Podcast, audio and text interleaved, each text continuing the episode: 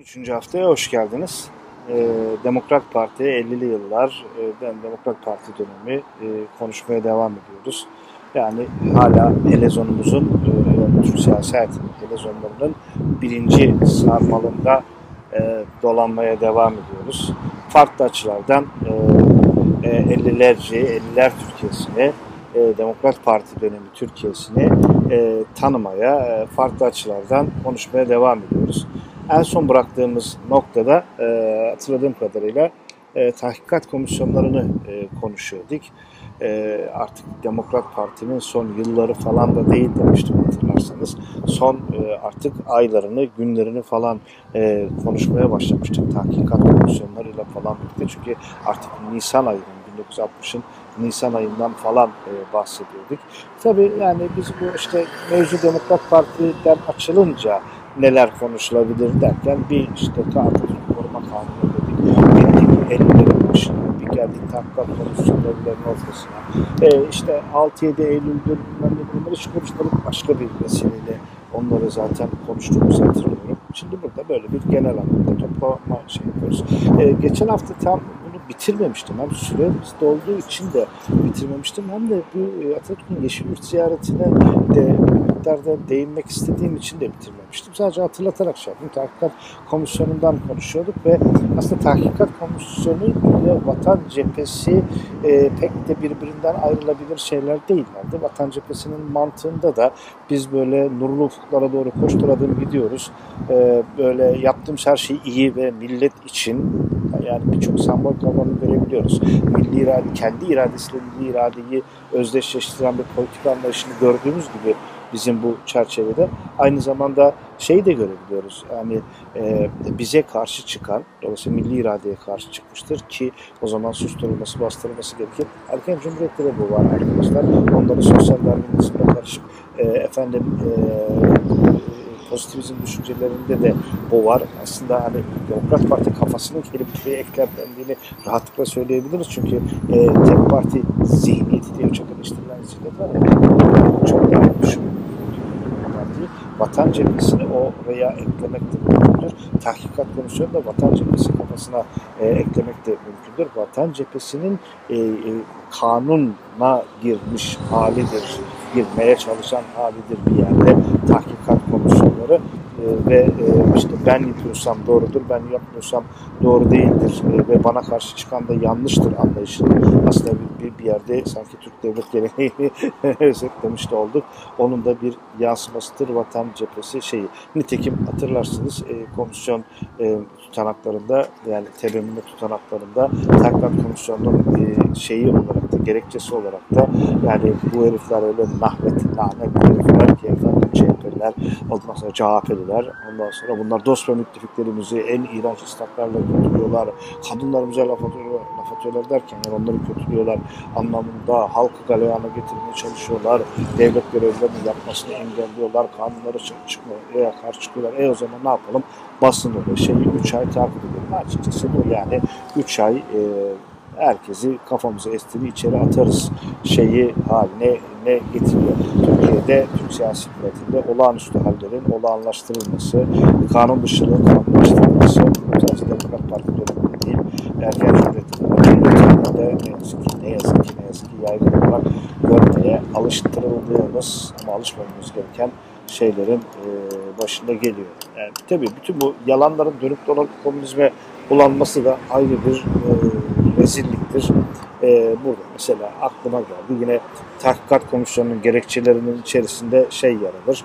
E, bunlar bizim radyoyu CHP'nin radyosu haline getirdiler. E bizim radyonun, yani TKP'nin bizim radyosunu kadar salak olduğunu düşünmeyin. E, yani hani CHP ile ilgili olumlu bir iki bir şey söyledi diye de e, öyle bir şey olmuyor. Önemli olan e, işte e, rejimin müşahhas düşmanları, sol ve e, solun müttefiki sayılan ne varsa e, CHP'ni onunla işbirliği içerisinde göstermek e, dolayısıyla CHP'de kötü göstermenin bir şeyi olarak e, düşünülüyor Türkiye'de. Çünkü müşahhas bir kötü var zaten şeyi var. E, tabii bu e, şeyleri aslında hani tetikleyen, kibriti çakan, mesela e, tahkikat komisyonu falan kurulu buraya indirgeyemeyiz. Dediğim gibi tahkikat komisyonu, vatan cephesi bunlar birbirlerinden ayrılan şeyler falan değil ama e, bunu kibriti çakan şeyin aslında İnönü'nün Yeşil Hisar ziyareti aslında o dönemki e, gezileri falan olduğunu da ama münhasıran da Yeşil Hisar ziyareti olduğunu da söyleyebiliriz. Çünkü artık Demokrat Parti daha önce de geçen hafta da söylemeye çalıştım arkadaşlar. 1954'ten başlayarak başlayarak lafını biraz gevşek kullanmıştık. 57'den de itibaren de biraz ivme kazanarak artık iyi kötü toplumsal muhalefeti e, yavaştan yavaştan kendi etrafında toparlamaya, toplumsal muhalefetin dili olmayı başarabilmiş idi. Artık bu işi Ankara, meclis, bilmem ne, siyasi parti e, büroları falanın filan da dışına çıkartıp bunu şimdi mitinglerle, şunlarla bunlarla perçinlemeye falan da başlamıştı. İnönü bayağı e, yurt gezilerine falan çıkıyor falan. E, işte Kayseri'ye gitmek üzere Ankara'dan hareket ediyor ama e, işte e, bu da bir başlı başına bir gerilimin e, sebebi oluyor. E, Kayseri Valiliği e, işte yani ne olur yalvarırım Allah aşkına gelmeyin değil tabii ki ben uyduruyorum. Ama hani gelmemesi gerektiği konusunda İnönü'ye bir telgrafla rica ediyor. Yani bayağı ya gelme burada beni yakacağım. Gene abartıyorum. E, benim bütün valilik kariyerimin içine edeceksin paşam ne olur demiyor. Ben dedirtiyorum ama ona benzer bir laf, e, bir telgraf e, şey yapıyor ama bu İnönü e, e, bu bu İnönü tırnak içinde bu İnönü e, öyle dur deyince durası bir adam değil. E, Kayseri'ye doğru yola çıkıyor arkadaş. E, Himmetdede istasyonunda Kayseri Valiliğinden gelen telgrafla e, trenden indiriliyor. E, askerler tarafından indiriliyor. Askerler tarafından durduruluyor. 3 e, saat kadar trenin Kayseri'ye gitmesine izin veriliyor. Bayağı bu arada e, işte trenden iniyor İnönü. Yani iniyor derken yani iniyor şeye komutanın yanına gidiyor. E, trenin önünü kesen komutanın yanına gidiyor. Binbaşı Selahattin Çetiner'in yanına gidiyor. E diyor yani bana, ate bana ateş mi atacaksın? Geçtim diyor. Bana ateş mi atacaksın diyor. E, tarihi bir cevap. Yani aslında bu yani neden değil ama kibriti çakan faktör olarak tahkikat komisyonlarında bunu şey yapmak gerekiyor. Çünkü tahkikat komisyonlarının içerisinde orduyu da darbeye teşvik etmek, halkı kanunlara uymamaya teşvik etmek falan filan gibi gerekçeler var ya. Hani Yeşilköy, Kayseri şey ziyareti buraya bir e, kibrit çakıyor. Sadece o, onu söylüyorum. Neyse Selahattin Çetiner de hani İnönü bana ateş mi açtıracaksın? Hayır ulan ben buradan geçtim diyelim ki. Hani so what deyince e, Çetiner'in cevabı ise e, hani hayli manidar oluyor. Hani size ateş açtıracağıma kurşun kafama sıkarım diyor. bu tabii yani normalde sen e, nerenin askerisin ki? E, Demokrat Parti'nin yani nefret edilen muhalefet meselesi İnönü e, yıl artık şey e, ama yine de yani Demokrat Parti'nin son dönemleri hala İnönü'nün bürokrasi içerisinde hatır sayı, bir hatır sayılırlı bir şeyliği var. E, bayağı İnönü'de e, asker arasından e, asker selamını çakıyor ve askerler de selam veriyorlar ve bayağı İnönü oradan geliyor, geçiyor şeyi. Yani e, tabiri caizse arkadaşlar e, İnönü Muhalefet Partisi Genel Başkanı olarak başladığı gezisine İsmet Paşa olarak noktayı koyuyor. Hani daha önceleri paşaydı da hani paşalığı artık çok o dönemde bile çok eskiden kalan bir adam.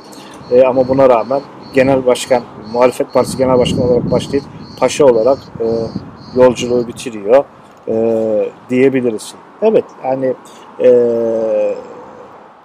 şeyle bir bak gerekiyor. Yani Demokrat Parti ile ilgili ana hatlarıyla e, benim e, söylemek istediğim noktalar elbette ki e, bunlar yine her seferinde söylediğim gibi yani e, işte bin tane daha olay ekleyip anlatabiliriz. E, anlattığım olayları çok daha detaylı olarak konuşmak da mümkündür. Ama bunlar burada biraz birer intro diye düşünün. Birer tadımlık anıp geçiyoruz gibi düşünün.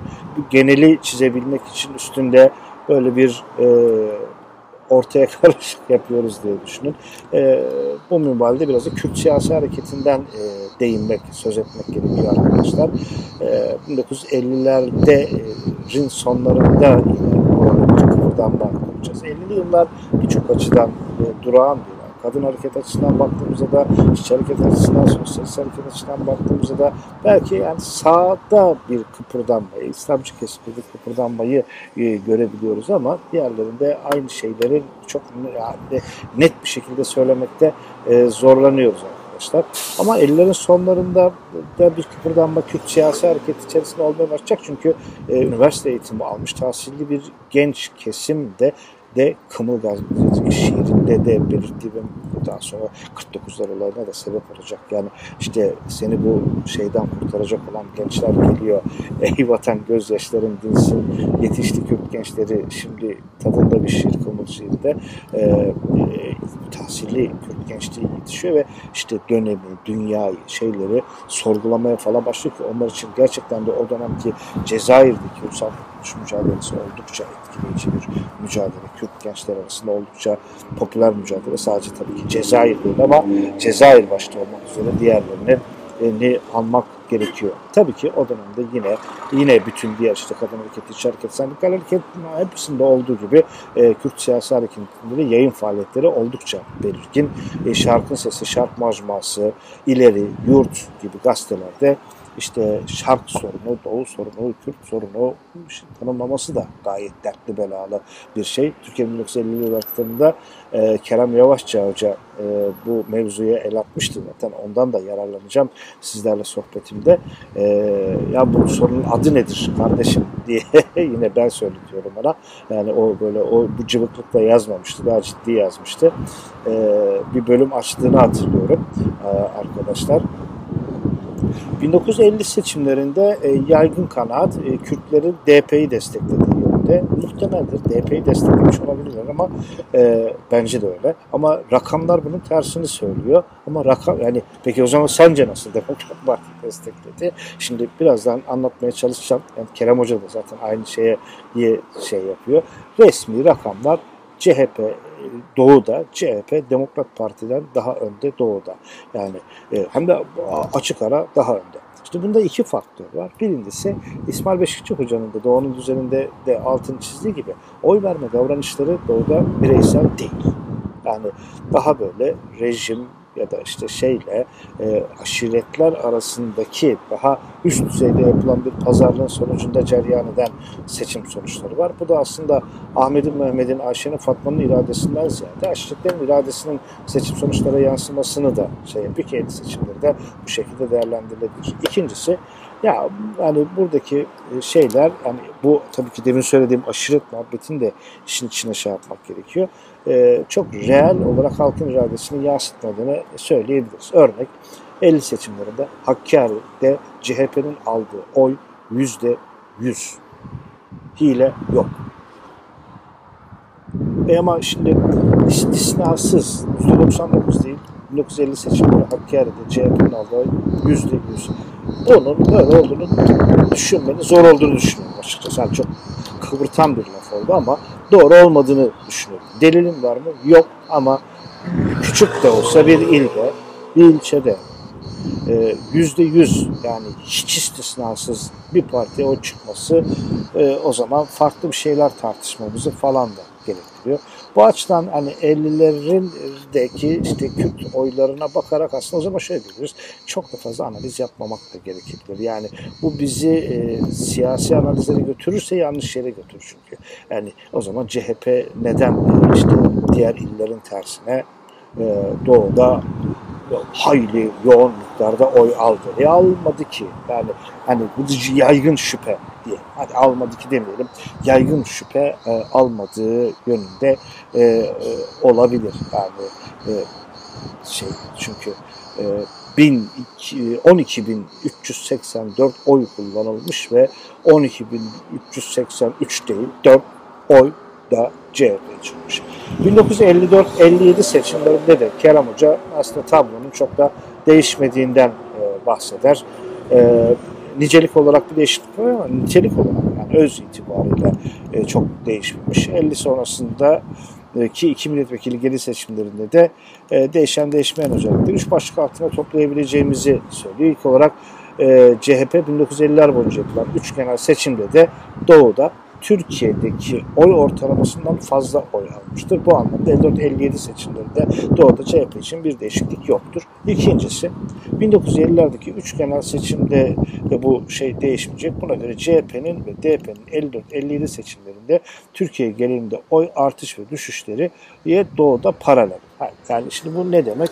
Yani e, bir CHP'nin oyu Türkiye ortalamasının üstünde ama 54'e 57'ye gelirken C'deki artış doğuya da yansıyor. Azal, artış, artış evet doğuya da yansıyor. 57'den sonra DP'deki düşüş doğuya da yansıyor. Yani e, bir CHP'de ortalamanın üstünde bir oy oranı doğuda var ama genel e, şeylerin trendlerinde de çok büyük değişiklikler olmuyor. Şimdi 1950'li yıllar Kürt hareketi için de bir suskunluk yıllarıdır demiştim.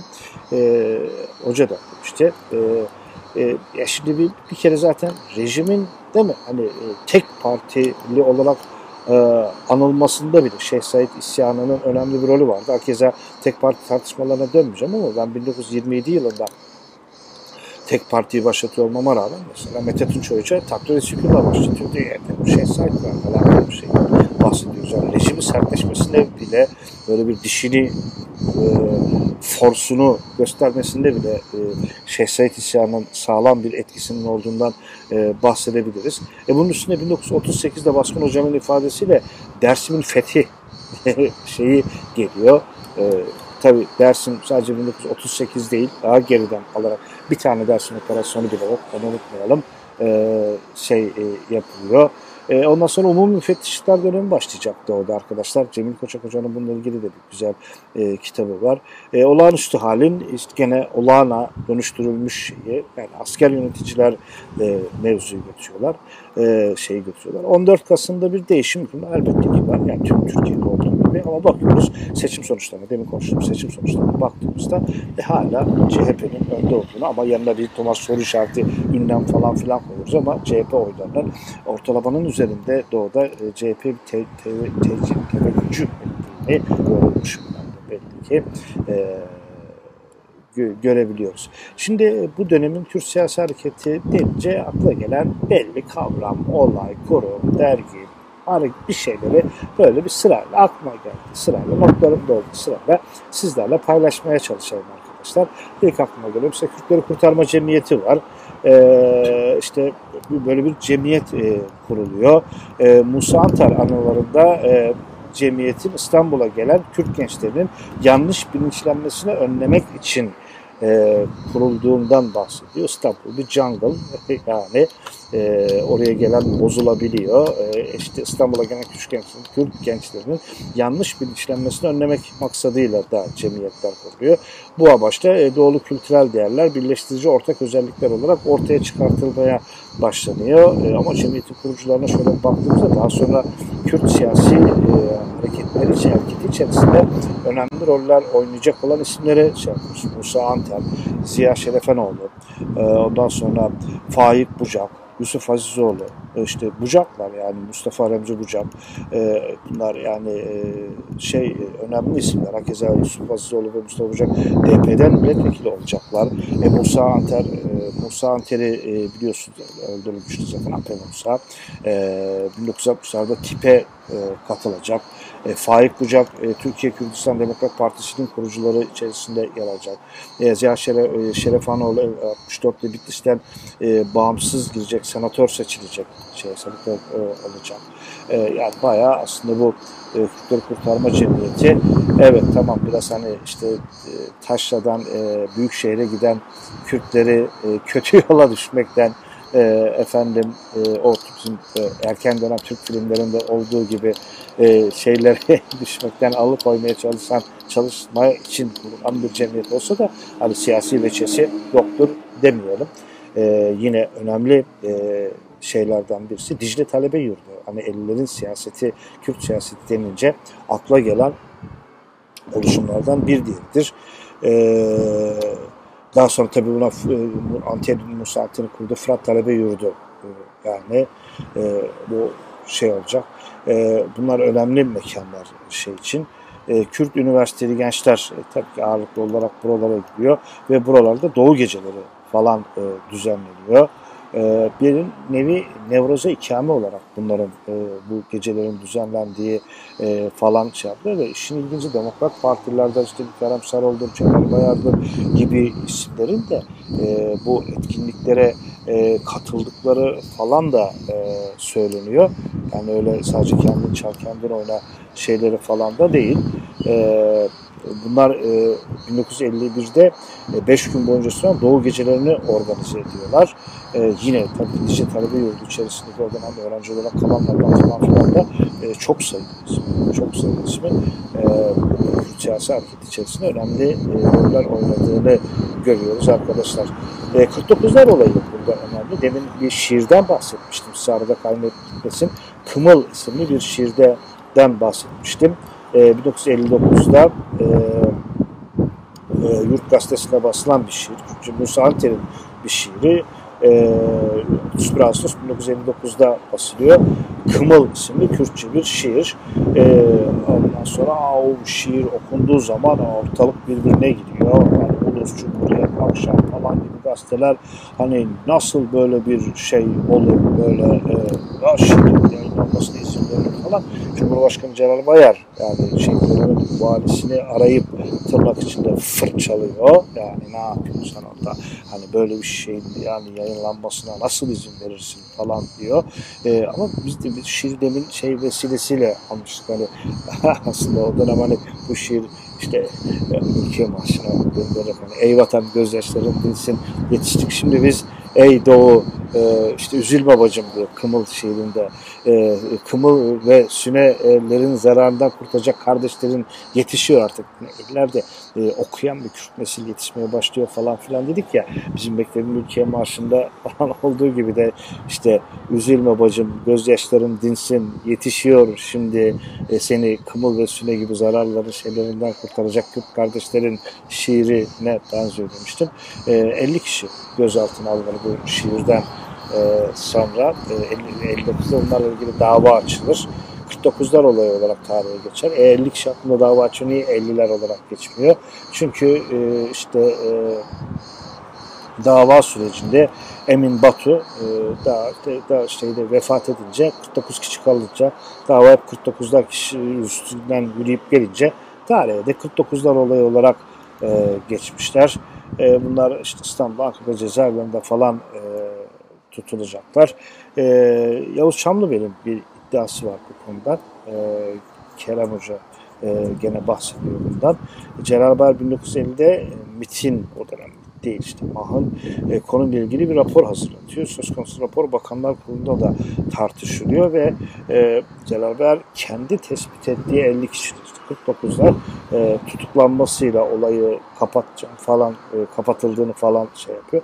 Murat Bardakçı da e, da işte e, o, o raporlardan işte Türkiye'de de bugünkü Kürtçülük fikir ceryanının doğuşu isimli raporun kendi eline de geçtiğini, MİT raporunun kendi eline de geçtiğini şey yapıp böyle 3-5 e, bilgi şeyi e, gazete yazısı olarak e, paylaşıyor ve e, işte Kürtçü o, o şeyle ilgili, raporla ilgili, Cenab-ı Hak şeyle ilgili e, bir takım e, bilgileri de oradan e, şey yaptığını, e, aktardığını falan da söylüyor. Şimdi 1950'li yılları konuşup da arkadaşlar e, şeyden e, azınlıklardan e, örneğin bahsetmek bahsetmemek olmaz. Hatta e, e, e, hak vermek de gerekiyor. Çünkü Fatih Benlisoy Türk siyasetine azınlıklara ilişkin çalışmaların böyle bir e, işte bizimki de dahil ne yazık ki bizim kitabında belki de en önemli eksiklerinden birisi azınlıklara Fatih Benlisoy'un dediği türden yer vermesi ki Fatih Hoca bunu zaten bu makaleyi yazmıştı ve o makalede belki sadece bize değil ama bizim de içinde olduğumuz o yayın faaliyetlerine bir giydirme haklı olarak yapmıştı. Yani işte en babası bizim yaptığımız gibi bir renk olarak azınlıklara, o işte hangi dönemi çalışıyorsa ya da işte siyasal hayat içerisinde, toplumsal hayat içerisinde aa bak böyle de bir renk vardı, çalışmamızı da renklendirelim, çalışmamızı da bak biz bunlara da değindik falan gibi şey yapalım gibi yer verildiğini söyleyerek eleştiriliyor. E çünkü e, yani aslında Cumhuriyet tarihinde olsa bir eki dipnotu gibi diyor. E, azınlıklar tarihi ele alınıyor ki bu e, yanlıştıra getiriyor. Yani e, doğrudan etkisi yok. E, yani o de, devrin tarihinin bu insanlar organik bir parçası değil. Olsa olsa bir dipnot, eki, böyle bir rengi, işte hadi bu nüansı da buraya koyalım. Çünkü zaten doğrudan sonucu etkilemiyorlar. Yazılsa da olur, üstünde konuşulsa da olur, konuşulmasa da olur gibi böyle bir e, algının hakim olduğunu söylüyor ki baştan sona haklı ve aslında yanlış olduğunu da söylüyor. Ee, bir örnek vermiş sadece örneği anahtarıyla paylaşayım. Yani e, Soğuk Savaş sonucu biliyorsunuz işte e, uzun uzadıya konuştuk. Sovyetler Birliği bu e, işte barış aralardaki dostluk anlaşmasının tekrar uzatılmasını istemiyor falan filan. E bu hep bu işte antikomünizm bilmem ne falan filan üzerinden anlatılıyor ama mevzunun örneğin e, o dönemde Ermenistan'ın talepleriyle Sovyetler taleplerinin üst üste oturması, Ermeni soykırımı tartışmaları, Sovyetler Birliği'nin bu konuda taraf olması, Ermeni diasporası bunlar mesela yani ya renk ya hiç anlatılmaz, gerek duyulmaz diyor ya da sadece bir renk olarak falan anlatır ki aslında diyor bu doğrudan doğruya Türkiye'nin o dönemki pozisyonunu baştan sona etkileyen bir şeydir. Yani o dönemki işte kararlarını baştan sona e, etkileyen bir şeydir diyor. E, bunu e, e, örnek veriyor e, şeyi yani bu Ermeni şeyini San Francisco Konferansı'na katılma e, şeyini e, ve bize bir tavsiyesi de ya, tamam bu hani işte e, 34 e, Trakya pogromudur, 6-7 Eylül pogromudur, e, işte 64'lük sürülmedir, e, daha öncekilerdir, Ermeni soykırımıdır. Bunlar da yani çok büyük kırılma anları falan filan ama yani azınlıklar mevzu deyince sadece buna indirgenerek e, rek bir, ikincisi de sadece işte anlatılan tarihin bir dipnotu, bir rengi, revnakı gibi de e, şey yapmak da diyor yanlıştır diyor. E, olaya diyor, diyor daha genel bir e, çerçeveden bakmak lazım falan diyor. E, orada da haklı e, açıkçası. E, örneğin e, şeyden alıyor e, mevzuyu. E, mesela rejim vakıflara mal topluluğu olarak bakıyor ama e, azınlıklar için bu vakıflar toplumsal örgütlenme birimleri. Bunun dışında aslında bir araya gelme imkanları da yok. Ama rejim inatla e, bunlara normal, standart herhangi bir vakıf olarak bakıyor ve e, bir şekilde bu mallara el koyma sürecini de şey yapıyor. E, bunlar tabii aynı zamanda e, azınlıkların kendi içerisinde de bir takım tartışmalara, şeylere falan da sebep oluyor. Bunlar mesela önemsenmiyor diyor. Bunlara da diyor dikkatle bakmak lazım diye. E, mesela mülksüzleşme ve gayrimüslim toplulukların mallarına el koyma 1950'li yıllara diyor. Ve daha sonrasında aslında e, şeklini e, veren e, bir şeydir diyor. E, 1949'da mesela tek mütevelli e, sistemi savaş sonrasında 49'da kaldırılıyor. 5004 sayılı kanuna kaldırılıyor ve e, bu kez bu vakıfların, bu azınlık vakıfların yönetimi seçimle oluşturulacak cemaat vakıfları olarak tanımlanmaya başlandığını falan söylüyor. Öyle bu da diyor başka sorunlara e, yol açıyor. E, çünkü işte demin de dedik ki yani bu cemaat, e, vakıflar hani basitçe mal toplulukları, dernekler, kişi toplulukları e, tamam öyle, öyle olmuyor da hani Türkiye özelinde azınlık vakıfları sadece vakıf değil. Yani mal topluluğuna indirgenecek e, bir şey değil. Çünkü o azınlığın toplumla olan tek yani kendi toplumuyla ve genel olarak e, Türkiye Anadolu toplumuyla olan neredeyse tek bağ bu bağ. Yani e, bunun çok önemli bir şey falan diyor. Ama bu işte tek mütevelli sistemini kaldırması ve cemaat vakfı olarak falan tanımlanma süreçleri de e, de bir takım tartışmalara şey oldu. Tartışmaları tetikledi diyor.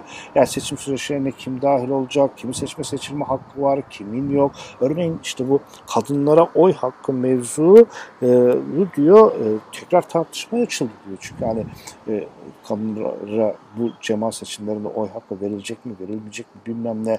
Bunlar da diyor o dönemde tartışmaya açıldı. Bunlar pek diyor önemsenmez e, şeydi diyor. E, şimdi bu ruhban Rum toplumunda kadınlar cemaat çalışanları olanlar işte seçme hakkına sahip olsa da seçilme hakkına sahip değiller. Halbuki işte bu bizim normal şey tarihi yani hakim tarihin bu kararı değiştirmesi bu tür tartışmaları da e, başlattı diyor. 1950 yılında seçimler yaklaşırken öğretmenlerin ve diğer cemaat çalışanlarının oy verme konusunda iki farklı grubun oluştuğundan e, falan da da, da, vuruyor Fatih Benlisoy ve e, ve 1934'te kadınların seçmesi için hakkı verilse de Türkiye ve Rumlar arasında bu tartışmalar 1950'li yıllarda aslında alevlendiğinden e, falan da e, bahsediyor. Yani hazır aslında şey gelmişken 1950'li yıllarda e, azınlık deyince kaç kişi kim ne yani demografiye ye de mutlaka biraz bir bakmak gerekiyor. Çünkü radikal değişiklikler e, de olacak bu tarih öncesiyle sonrasında bu tarihlerde. E, e, işte zaten bir, bir mübadele yaşanmış şeyde önemli bir Yahudi nüfus Filistin ondan sonra Filistin'e göç etmiş 1945 yılında e, 76.965 Yahudi varken e, bu nüfusun yüzde 40'ı 1948-49'da ülkeden ayrılmış. Yani daha e, 1948 49'da 50'nin başlarında e, 78 bin 80 bin e, diye gitsin e, Yahudinin yüzde 40'ı ayrılıp Filistin'e e, yerleşmiş ve e, bu süreç 1951-52'ye doğru gelindiğinde yüzde 45'leri falan çoktan yarı yarıya değil e, göç etmiş gitmişler. E, yani tabii ki yani e, niyet yani yüzde kırkı var Filistin gibi bir ülke yani çekip gittiler. E, yani İsrail'e e, şey yapıyor, göç ettiler öyle diyelim pardon. Yani çünkü bir antisemitizm var bu ülkede yani 34 Trakya olayları da bunu e, gösteriyor. E, varlık vergisi var. Yani e, ihtiyat askerleri olarak askere alınmaya çalışılmaları var. E de günlük yaşamda devleti karşılaştıkları sorunlar var ki yani isimlerini bile kullanmak yerine resmi isim olarak gayrimüslimler genelde Türk isimleri almayı e, kendi aralarında kendi cemaatlerinin e, şeylerinin e, dinlerin isimlerini tercih etmeyi ter, e, şey yapmayı tercih edecekler. Çünkü nüfus cüzdanında o tür isimlerin görülmesi başlarına e, e, bela olabiliyor diyor Fatih Benlisoy.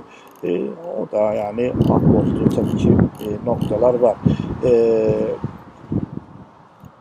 bunun yanında şeye bir e, beraber bir hızlıca bir göz atalım. O dönemin işçi hareketlerine de e, ana hatlarıyla e, bir bakmak gerekiyor. E, yine e, hep şey olduğu gibi işçi hareketleri mevzunda e, bir suskunluk var o dönemde. Evet yani Çağdar Keydar Hoca'nın ifadesiyle şey yani 1950'li e, yıllarda DP'nin iktidara gelmesi evet Türkiye'de esaslı bir dönüşüm falan oluyor. Yani bir iktidar değişiminin ötesinde toplumsal bir dönüşümün, sınıfsal bir dönüşüme de şey demiş bir şey yapıyor. Onu da kapsayan bir etkide bulunuyor falan ama 50'li yıllar yani işçi hareketleri açısından da hani yıldızların seyredildiği, havaların seyredildiği bir dönem değilse de çok parlak bir dönemde e, değil. Böyle 50'li yılların Hakan Koçak'tan yararlanarak e, söyleyecek olursak böyle işçi, işçi profiline bir göz atacak olursak arkadaşlar 1955 nüfus sayımında e, 1,6 milyon ücretli çalışan var. 1960'da bu sayı 2 milyona çıkacak. %13.3 olan toplam faal nüfus içindeki payı ise %18.7'ye çıkacak arkadaşlar. E, köyden kente göç tabii bunu da e, tetikleyecek. 1945-50 yıllar arasında 214 bin iken 1950-55 arasında 904 bine çıkacak. Sonraki 5 yılda da bu artarak devam edecek. Bu da tabii ki işçileşme süreçlerine de e, gittikçe yansıyacak. 1947'de bir sendikalar kanunu çıkıyor arkadaşlar. Aslında 50'deki işçi hareketlerinin şeklini şemalini çizen uygulamalardan birisinde bu olduğunu rahatlıkla söyleyebiliriz. Ee, 1950'deki 47'deki Sendikalar Kanunu göre Hakan Koçak Hoca'nın ifadesiyle zordan hegemonyaya geçişi sağlıyor. Yani artık böyle bir meşruiyet inşaat. Ya daha doğrusu CHP 47'deyiz. Çünkü CHP e, komünistlere ve yeni kurulan demokratlara işçileri kaptırmamak e, yarışındadır ve burada da sendikalar kanununu ve sendikaları e, kullanma şeyindedir ama 1950 seçimlerinde işçilerin büyük çoğunluğu Demokrat Parti'ye oy verer e, ve sendikaların önemli bir kısmı da DP yanlısıdırlar. E, da normal tabii ki. E, bu tabii ki 1952'den sonra da e, işte kurulacak olan birliklere, federasyonlara falan da e, yansımaya e, başlayacaktır. Ama patern olarak e, yani e, devlet e, işçi ilişkisinde CHP'den DP geçiş çok büyük bir şey şöyle yapmayacak. Hani hem yapacak hem de yapmayacak. Şöyle yapmayacak ama fark yapmayacak. Şöyle e, Demokrat Parti de işleri manipüle etmeye işte onları komünistlere hepsel de CHP'lilere tekrar kaptırmamaya gayret edecek. Yani kendi yanına asker arama işi. E, 47 sendikalar kanunu çıktığında CHP bunu yapmaya çalışırken Demokrat Parti iktidara geçtikten sonra bize aynı mantığı Demokrat Parti e, yapmaya çalışacak, bunu uygulamaya çalışacak. E, mesela Ahmet Makal Hoca da benzer noktaya devam şey yapıyor ve Demokrat Parti iktidarının toplu iş ilişkiler alanında devraldığı otoriter sistemi devam ettirdiğini söylüyor e, bireysel iş ilişkileri alanında ücretli kesimin koruyucu çok sayıda hukuksal düzenleme yapıldığını da altını çiziyor e, Ahmet Makalıca. 50'li yıllar boyunca iş kanunu kapsamındaki genişlemenin yanı sıra bu kanun kapsamı dışında kalan emekçilerin de deniz iş hukuku, basın iş hukuku gibi şeylerle, yasal düzenlemelerle e, sürece dahil edildiğini söylüyor. 50'li yıllar sendikalar açısından, e, işçiler açısından bölgesel düzeyde gerçekleştirilen birliklerin e, kurulması anlamında gayet önemliler. E, döneme has e, özellikle özgün ve etkili bir e, şey bunlar örgütlenme modelleri. Başta İstanbul'daki e, bu bölgesel örgütlenme önemli. İstanbul Sendikaları Birliği yani şeyinde e, tipin de temelini atacak olan sendikalar buralardan gelecekler ileride arkadaşlar. Ve dönem sendikal hareket içerisinde de İstanbul Sendikaları Birliği gayet önemli bir şey e, bir yere, yere sahip. Onu mutlaka söylememiz gerekiyor. Grev hakkı bu dönemde çok tartışılan e, mevzulardan bir diğerini oluşturuyor. 1936'da çıkan iş kanunda grev grev yok. 1947'de çıkan sendikalar kanununda da yok. Ama 1950'lerden önce Demokrat Parti'de, işte CHP'de yani biri savunuyor. İşte biz iktidara gelirsek getireceğiz, biz, zaten getireceğiz modunda falanlar. Dedik yani işçiyi manipüle etme şeyi aslında değişmiyor. Yani aktörler, failler değişiyor. Birinde işçiyi manipüle etmek isteyen 50'den önce CHP iken 50'den sonra Demokrat Parti aynı görevi hem de aynı otoriterlikle e, devraldı. Çünkü mevzu sol, mevzu işçiler olduğu zaman rejim otoriterliği parti farkı olmaksızın e, devam ediyor arkadaşlar. Ee, ama tabii ki yine de, devamlı düzenlilik ilişkisinde olan bir şey hiçbir de verdiği sözleri tamamıyla e, ne yazık ki e, yerine e, getirmiyor. Dönemin belki de e, işçi hareketleri içerisindeki en önemli gelişmelerden birisi 1952 Temmuz'unda son Temmuz'un sonunda e, Türk İş Federasyonu'nun kurulması. E, 10 federasyon, 13 sendikası bir araya gelerek e, bir e, üst örgüt olarak şeyi Türk şeyini, Konfederasyonu'nu kuruyor 10 federasyon e, arkadaşlar. Genel kanı Türk işin daha böyle bir Amerikalıların da şeyiyle ola ki sola temayül edebilecek işçi hareketini ni e, işte bir şekilde e, yana çekmek, bir şekilde ilk baştan proaktif davranıp denetim altına almak olduğu konusunda hem fikirdirler. Evet bu yani ta işte erken Cumhuriyet döneminin işçi hareketlerine ne bakışı, sol harekete bakışıyla da oldukça tutarlıdır. Yani e, işte 47'deki sendikal kanunu da dedik ya aslında aynı minvalde yürüyen bir kanun. Aynı noktaya temas eden de bir yapalım. Hani biz şey yapalım, başka yere de kaptırmayalım. Bizim yanımızdan asker olsunlar. Aslında Türk İş bunun da konfederasyon düzeyinde şeyi. Yani komünistlere, komünistlere kaptırmayalım. Hem, hem komünistlere gitmesinler hem de bizim partiye e, asker yazısınlar mantığı işçiler için e, söz konusu. Ama şu noktayı bir e, minicik değinmek, e, sonra da kadın hareketiyle birlikte e, yavaş yavaş mevzuyu başka noktalara doğru taşımak derdindeyim arkadaşlar. Şimdi birincisi yani bu e, sadece işçilerle ilgili bir şey olduğunu düşünmüyorum ben. Yani rejim sadece işçileri manipüle edip onun yanına asker yazmaya falan çalışmıyor. Rejim aslında kendi denetleyemediği bütün oluşumlara karşı sadece işçi hareketlerine falan değil. Şimdi e, ilginçtir bakın yani kadın hareketine bakalım. Mesela Necamettin Hazır'ın ortasında 1923'te e, daha CHP Eylül'de e, ete kemiğe bürünecek malum. E, ortada CHP yok. Kadınlar Halk Fırkası ama bir parti kurulacak tabii ki ortada. Kadınlar Halk Fırkası'nın kurulması için başvuruyor ve 1908'deki yasalar falan gerekçe gösterilerek kadınların bu şekilde bir e, örgütlenmeye gidemeyeceği gerekçesiyle e, gerekçe gösterilerek ama aslında da ya tam şimdi CHP gibi bir parti kurulacak e, affedersiniz karı kısmı kısmı parti muhabbeti falan yapıyor. Yani bizim hareket gölgelenecek muhabbetiyle falan olaya bakılıp nereden çıktı bu şimdi falan denilip hareketin önüne taş konuluyor biliyorsunuz. Daha sonra bu Türk Kadınlar Birliği'ne dönüyor. Türk Kadınlar Birliği e, işte 1935'e doğru kapattırılacak. E, yani kendi, kendi yönetimi değiştirilip kapattırılacak. E, ondan sonra e, o kapattırıldıktan sonra seçme seçilme hakkı verilecek. E, dolayısıyla ne oldu? Daha sonraki bir başbakan da söylediği gibi ya diyor ayaklar baş olmasın kardeşim. Bir hak verilecekse devlet verir diyor. Bakın bunu ben sonra tekrar hatırlatacağım demiştim değil mi? Tanrı Hoca'nın bir lafına ne söylerken daha sonra ben bu mevzuya tekrar döneceğim demiştim.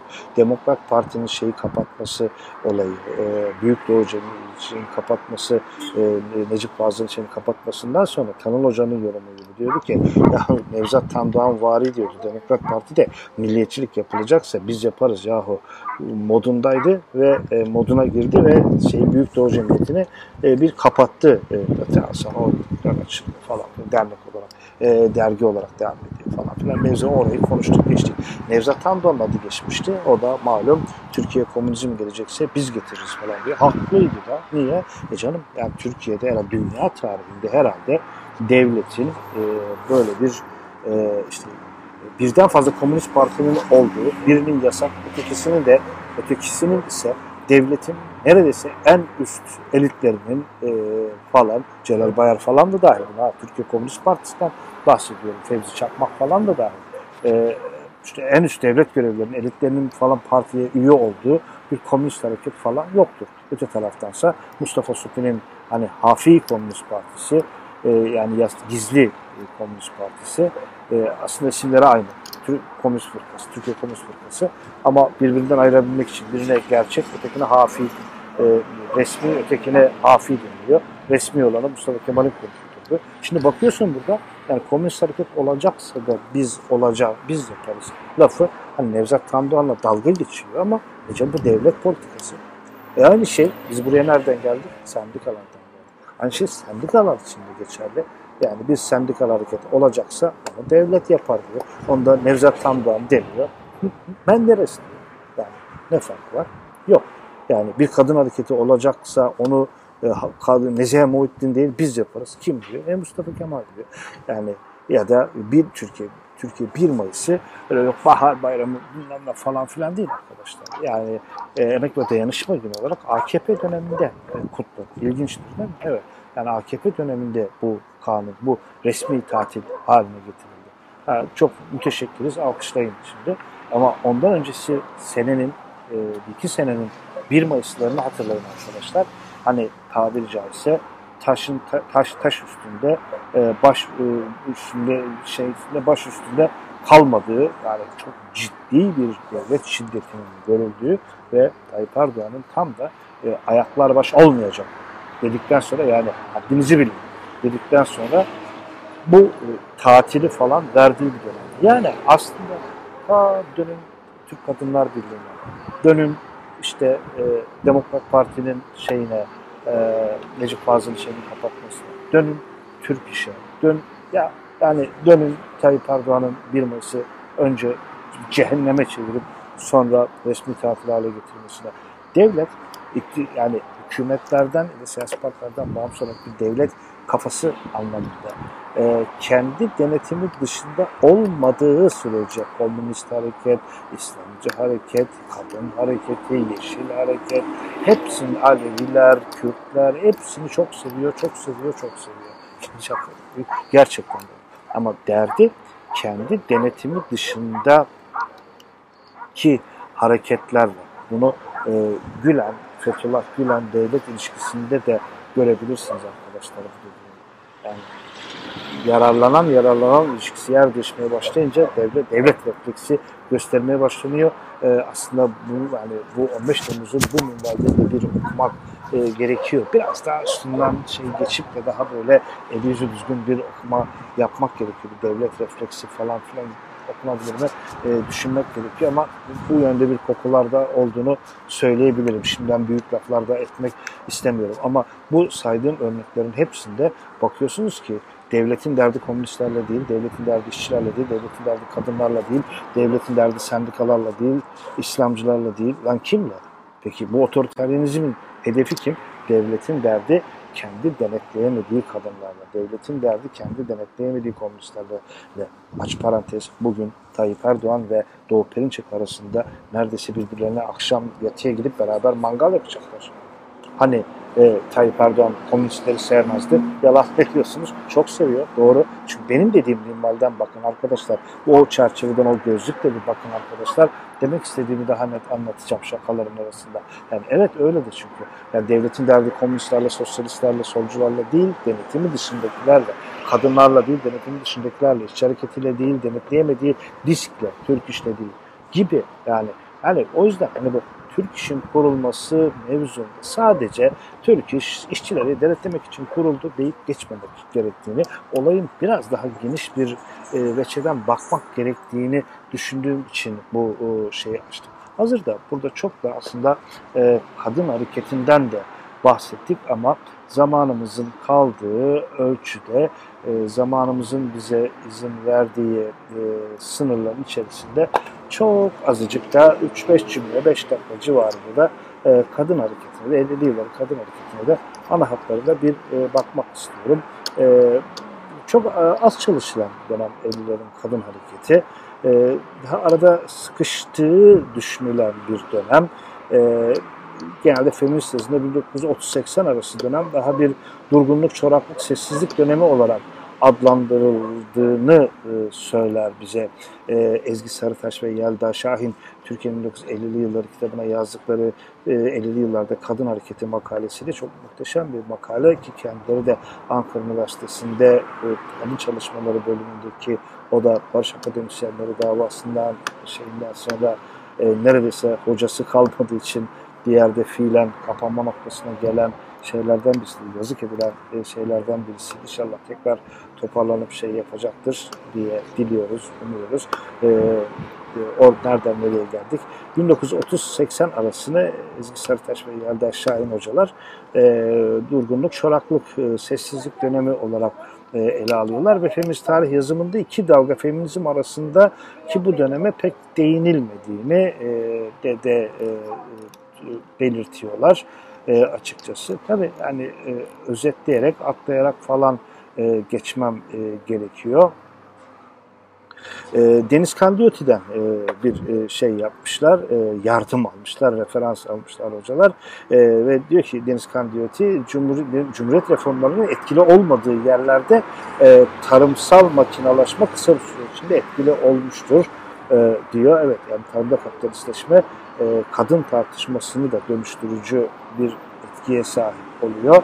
E, ve kısa bir süre içerisinde yeni toplumsal tabakalaşma süreçlerinin e, geleneksel ataerkil otoritelerin e, müzakere edilmek zorunda kalmasını ve erkek egemenliğinin temellerinin sarsılmaya başlamasına yol açacağından bahsediyor. Yani Cumhuriyet oraya belki bu ataerkilliği tartışacak bir şey götüremezdi. Tarımda makinalaşma bu onun getirdiği e, yeni iş bölümü süreçleri bu e, ataerkilliği yeniden tartışmaya, ataerkil iş bölümünü e, tartışmaya ya e, açmaya yol açtığını e, söylüyor. E, Serpil Sancar bu dönemde toplumsal cinsiyet rollerine dair muhafazakarlarla modernler arasında bir uzlaşmanın e, uzlaşının olduğunu söylüyor ve dönemi muhafazakar modernleşme dönemi olarak adlandırıyor 50'li yıllara göre. E, Sancar'a göre, Serpil Sancar'a göre e, 1945-65 arasındaki dönem e, muhafazakar ve inkılapçı normların çatışma yerini uzlaşmaya bıraktığı bir dönem olarak adlandırılabilir. Yani kadın hareketinin 50'li yılları 45-65 arası dönem. E, onlarca kere konuştuk. E, bir tek on, yani şey yok. Yani 50'li yıllar yok. E, bazen o daha geniş dar olabiliyor da. E, 1950'li yıllarda çok partili geçişle birlikte e, görece bir demokratiklik ortamı e, kadın derneklerinin yeniden kurulmasına da e, sebep oluyor. 46 yılında dernekler kanununda cinsiyete dayalı derneklerin kurulmasını yasaklayan hükmün kaldırılmasından sonra e, kadın derneklerinin e, sayısında da e, ciddi bir e, artış görülmeye başlanıyor.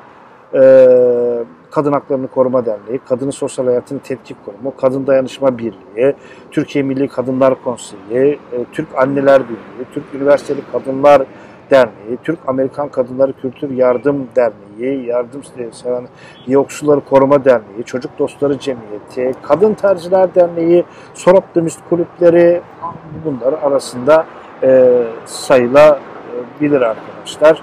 E, ama şeyi mutlaka anmak gerekiyor. Türk Kadınlar Birliği 1949 e, yılında tekrar açılacak ve bu sefer e, Fahri Başkanı Mefi Bey İnönü e, İsmet Paşa'nın eşi Mefi Bey İnönü e, şeyi e, Türk Kadınlar Birliği'nin Fahri Başkanı e, İzmir Milletvekili Latife Bekir Çelikbaşı, Seyhan Milletvekili Makbube Diblan, Ankara Milletvekili e, Müberra Aksolay da e, yani bayağı üst düzey e, kadınlar da e, Türk Kadınlar Birliği'ni sahiplenen isimler arasında e, da ortaya çıkıyorlar. E, ama işte ikinci Türk Kadınlar Birliği diyelim e, aslında siyasiyle bağımız yok falan diyor ama aslında buradan hani bahsettiği şey e, partilerle alakamız yok. Hani partiler üstü anlamda demek istiyor siyasetin uzağındayız diye. Yoksa hani, siyasetin uzağında olmasının e, pek bir imkanı yok. E, İffet Halim Hanım 16 e, Mayıs 1949 tarihli Kadın Gazetesi'nin ikinci kuruluşla ilgili yaptığı söyleşte Türk Kadınlar Birliği'nin kuruluşunu şöyle açıklıyor. Bir minik anekdotu e, şeyi burada okumak istiyorum sizlere arkadaşlar. Millet demokrasisinin inkişaf ettiği şu sıralarda seçme ve seçilme hakkını aiz bulunan kadınlarımızın gene kendilerine dayanarak bu ve diğer eşitlik haklarını muhafaza etmesi gerekir. Son zamanlarda yapılan bir takım neşriyattan münazaralar tertip olunarak varılan kararlardan ve diğer hareketlerden anlaşıldığına göre Atatürk İnkılabı'nın temel direklerinden birini teşkil eden Türk Kadın İnkılabı'nın bir gerileme hareketi göstermemesi için korunmasına e, lüzum hasıl olmuştur gibi bir e, ifade şey yapıyorlar. Tabii 50'li yıllar Türk kadının meslek hayatında da giderek e, sağlam bir yer edinmeye başladığı bir dönem ki bu yine e, ataerkil aile e, tartışmalarını da gündeme getirecek e, e, meslek sorunlarıyla etrafında bir araya gelen kadınları işte Soroklu Kulübü gibi e, bir araya getirecek. Bunlar 1953'te Ankara ve İstanbul Soroklu Kulüpleri birleşip e, işte e, Meslek Kadınları Birliği anlamında Soroklu Kulüpleri Birliği e, e, ismini falan alacaklar arkadaşlar. E, uluslararası örgütlere üyelikler gittikçe artmaya başlayacak. E, International Council of Women'a 1959 yılında Kadınlar Konseyi'ne, Uluslararası Konsey'e e, üye olacaklar. E, kadınlar e, sadece yani ve yine e, özellikle bu ulaşım ve iletişim şartlarının değişmeye başlamasıyla birlikte bu tabii kadın hareketine de ciddi bir yansıması olacak. E, bu işler sadece Ankara, İstanbul, İzmir gibi büyük kentlerde falan değil, Anadolu illerine taşınmaya da çalışacak ve bu e, sadece ulaşım e, bilmem neyinin gelişimiyle alakalı falan değil, doğrudan doğruya kadın derneklerinin bilinçli inisiyatifiyle de şey yapacak. Yani özellikle bunu farklı küçük illere taşımak için bilinçli bir çaba da gösterecekler. Erzurum, Zonguldak, Antalya gibi illerde kimi etkinlikler falan düzenleyecekler. Ben tabii ki 3-4 tanesini saydım. Yani bayağı yurt satına yayma konusunda bilinçli bir çaba da gösterilecek. Evet arkadaşlar artık yavaş yavaş 50'li yılların sonuna e, geldik, geliyoruz. E, önümüz derste 1960'lı yılları yavaştan konuşmaya başlayarak e, devam edeceğiz arkadaşlar. Önümüzdeki derste görüşmek üzere.